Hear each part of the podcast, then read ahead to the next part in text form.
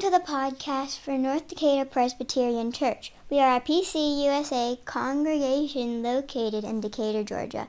You can find out more about the church, our service to the community, and our great education programs for children like me and youth and adults at ndpc.org. You can also follow us on Facebook. If you're in the Atlanta area, we hope you'll come join us in person. Okay, that's it. On to this week's scripture and sermon. Well, we are here today together on the third Sunday in the season of Advent, this season of waiting together. This third Sunday always takes me just a little bit by surprise. We've been lighting candles and we've gone purple candle, purple candle, and you think the third purple candle is coming next, right? Because that's what we do. We just we just find a routine and we just do it. But no, this is the the third Sunday. It's the pink candle, the candle of joy. It is just like joy to jump into our routines and interrupt them in a delightful way. So joy is what we want to talk about together today. And I want to begin by asking you to name a place or two in your life that you are experiencing joy in these days.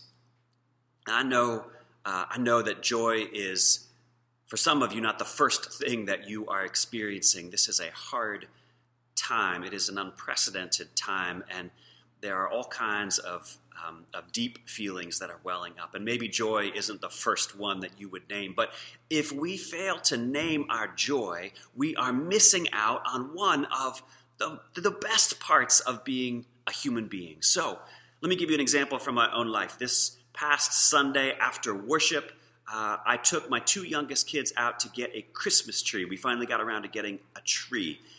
Now, buying a tree, picking out and buying a tree, is not one of the joyful parts of being a parent. Uh, it can be it can be rough. Let's just say that, especially when you uh, are a parent who forgot to pre-order a tree during the pandemic, and so you end up driving to Lawrenceville uh, to find a tree.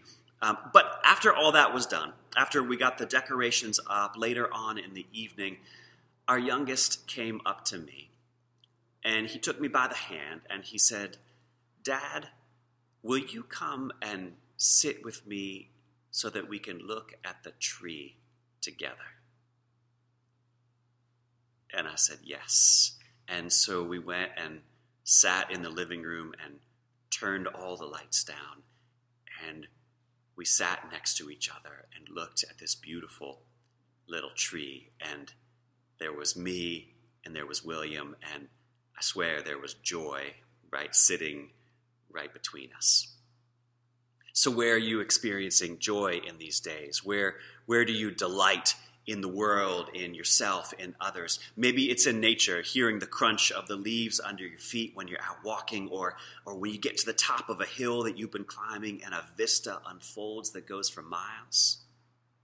Maybe some of you like to sit by your window and watch the birds come down to the bird feeder Maybe some of you exercise and get your joy through physical exertion. Those endorphins start flowing. Maybe some of you uh, play an instrument, or some of you read and get lost in some delightful activity and feel that beauty of joy.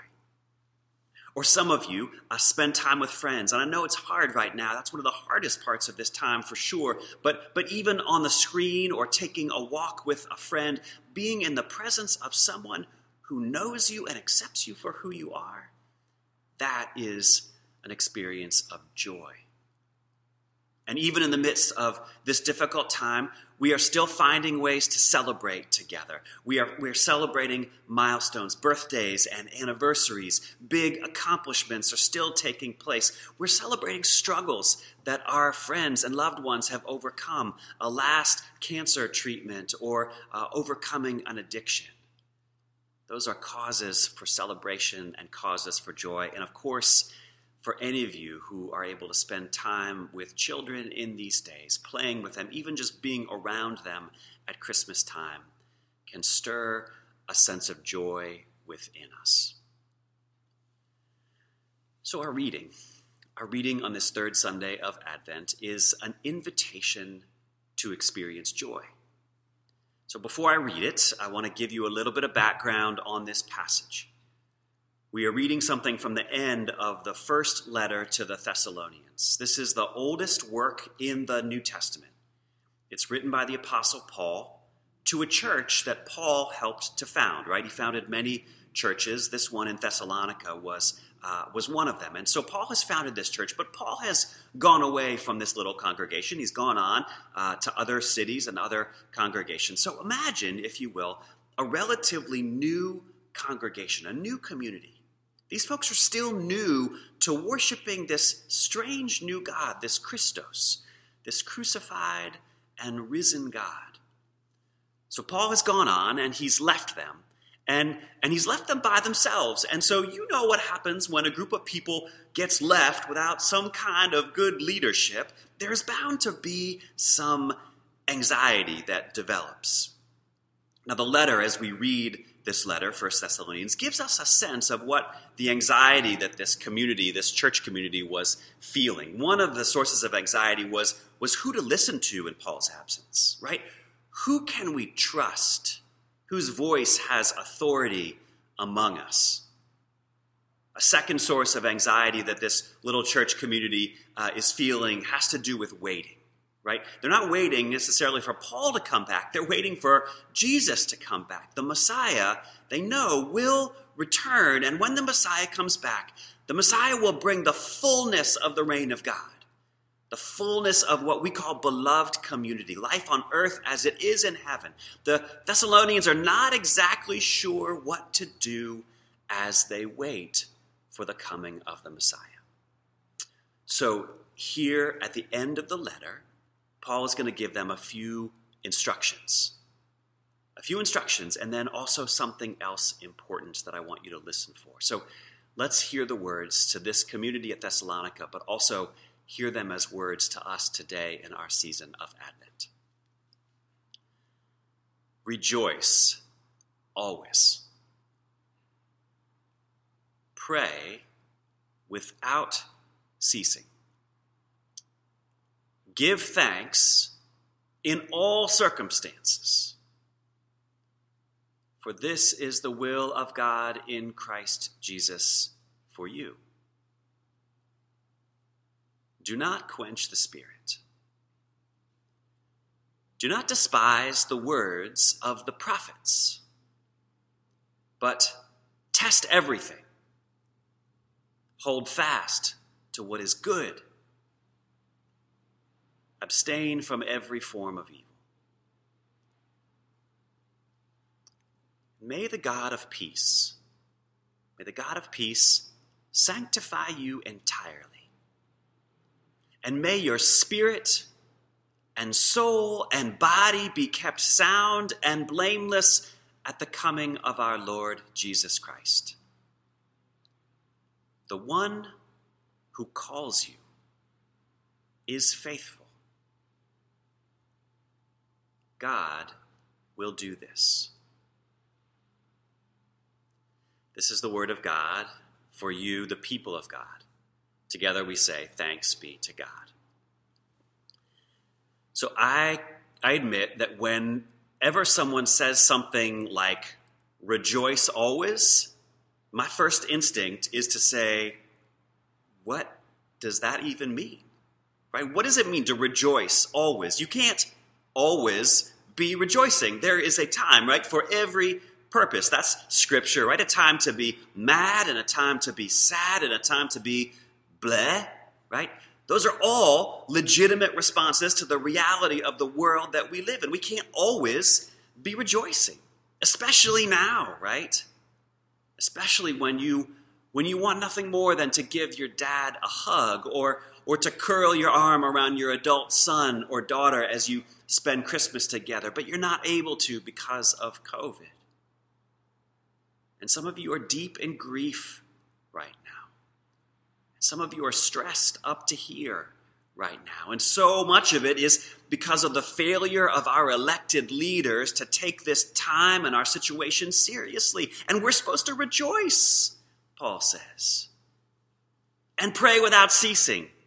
Pray without ceasing. What, what does that even mean, right? I, I, listen, I'm lucky if I get 20 minutes a day to pray. I'm lucky if I get 10. I've got work to do, right? You've got work to do. We've got errands to run, and, and we got to get some baking done, and we got to get the car registration renewed. And, and what do you even mean, pray without ceasing?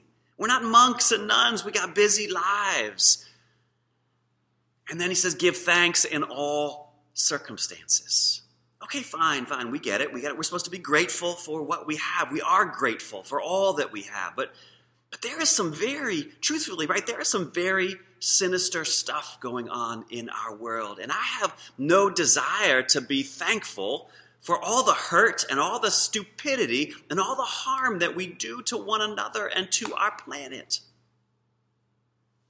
Give thanks in all circumstances. So, as this passage is starting, right, I've already got my hackles up. You can see I'm a little I'm a little suspicious. I'm digging my heels in a little bit. Why are you telling us to do things that are clearly impossible? So, before I can argue with Paul, he moves on to his next statement. He says, Do not quench the Spirit. Okay, Paul. Literally, Paul says, Do not extinguish the fire of God.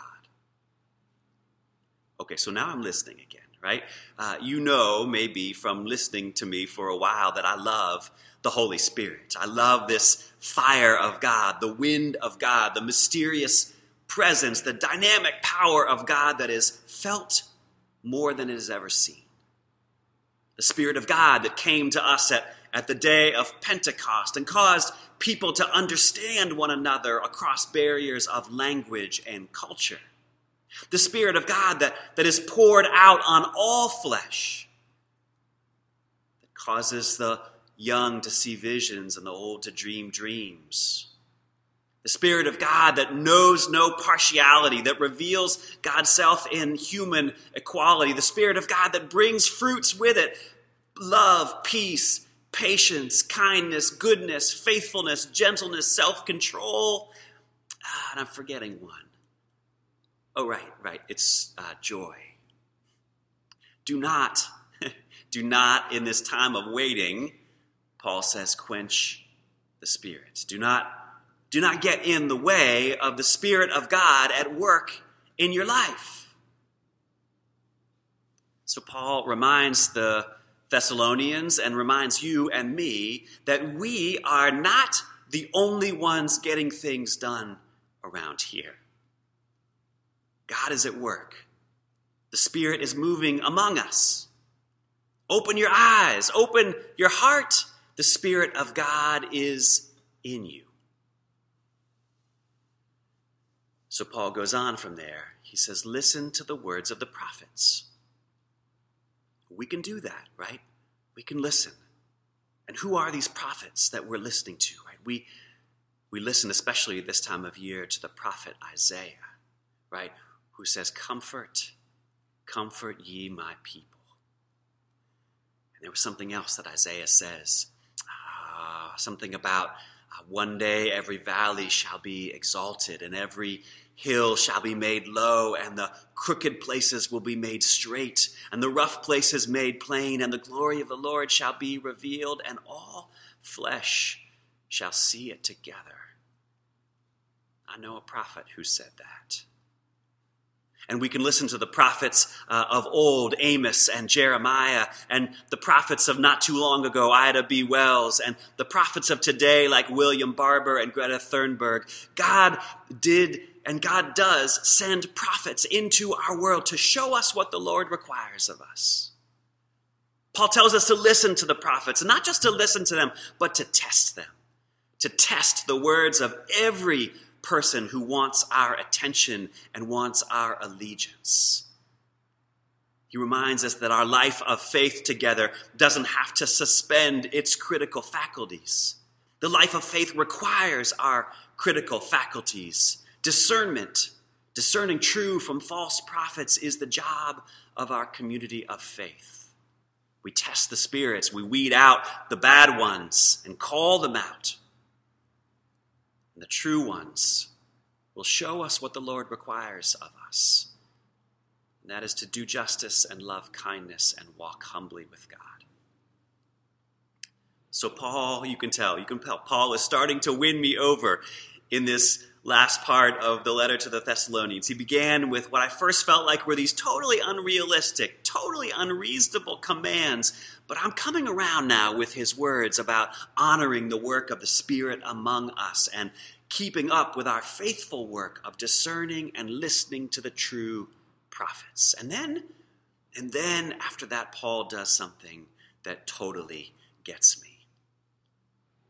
This is the one other important thing that I wanted you to listen for that I mentioned earlier. Paul gives a blessing. He gives the community at Thessalonica a blessing, and he gives us a blessing. That may or may not seem like a big deal to you. Paul gives a lot of blessings in his letters. He blesses a lot of a lot of folks. But this blessing hit me this week there are a lot of things that I miss about being together with you in this worship space. I miss the singing and the music that fills up to the top of the ceiling in this space, the feeling of making a joyful noise together. I miss preaching uh, to real people rather than staring into a camera and preaching and not know what not knowing whether you're falling asleep. I prefer to watch you fall asleep than to know that you're falling asleep on camera. But I realized this week that the thing that I miss the most about being in worship together is my capacity to bless you. For me, uh, being entrusted to bless you is probably the most special thing about being a pastor. I'm often uncomfortable about um, being an ordained minister of word and sacrament because of the ways it sometimes feels like it sets us apart from you. Like we pastors are absolutely no different than anyone else. We certainly are not holier than anyone else, but we pastors are entrusted to do some special things by you, our congregations. You entrust us to teach and to preach, and you entrust us to administer the sacraments but you also trust us to offer blessings. A blessing uh, can be something formal, right? Um, we do this in the worship space, often on holy days, on Palm Sunday. We gather around the chancel at the end of service and we use oil and we bless you for the journey of Holy Week by putting oil on your forehead. And we bless you in a different way on Ash Wednesday in the space. We bless you for uh, for the journey of Lent when we put ashes on one another's foreheads. But most often, the blessings that, that I and my pastoral colleagues, Beth and Marianona and Aaron, offer, most often our blessings are informal blessings. More often than not, it's in the form of a hug.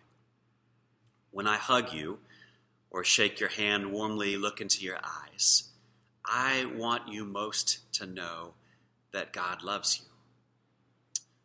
All of us need to know that, right? All of us need to not only know that, we need to hear it said to us, not in some general way like God loves everyone. We need someone to look at us and, and tell us God loves you. And then we need to feel that grace in our bodies. And that may be through the sign of the cross with a finger on our forehead or it may be in the context of a caring embrace. God loves you. When I read Paul's blessing to this community at Thessalonica, I felt it. I needed to hear this blessing, and I immediately wished that we could all be in this sanctuary together on this Sunday. And if we were, I would ask you to put your arms on each other's shoulders and I would ask you to speak this blessing to each other. And so, right now, I want to ask you to just close your eyes. And if you're with someone, maybe you can go ahead and put your hand on their shoulder and receive this blessing, this ancient blessing, as something fresh and new. May the God of peace sanctify you entirely.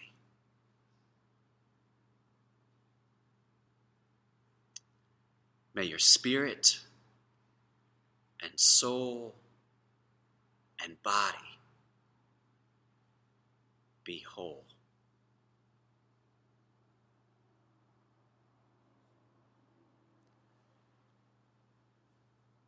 What beautiful words. Let the God of peace remind you who you are. You are holy. You are whole.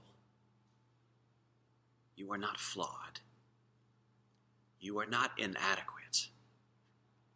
You are not wanting for love.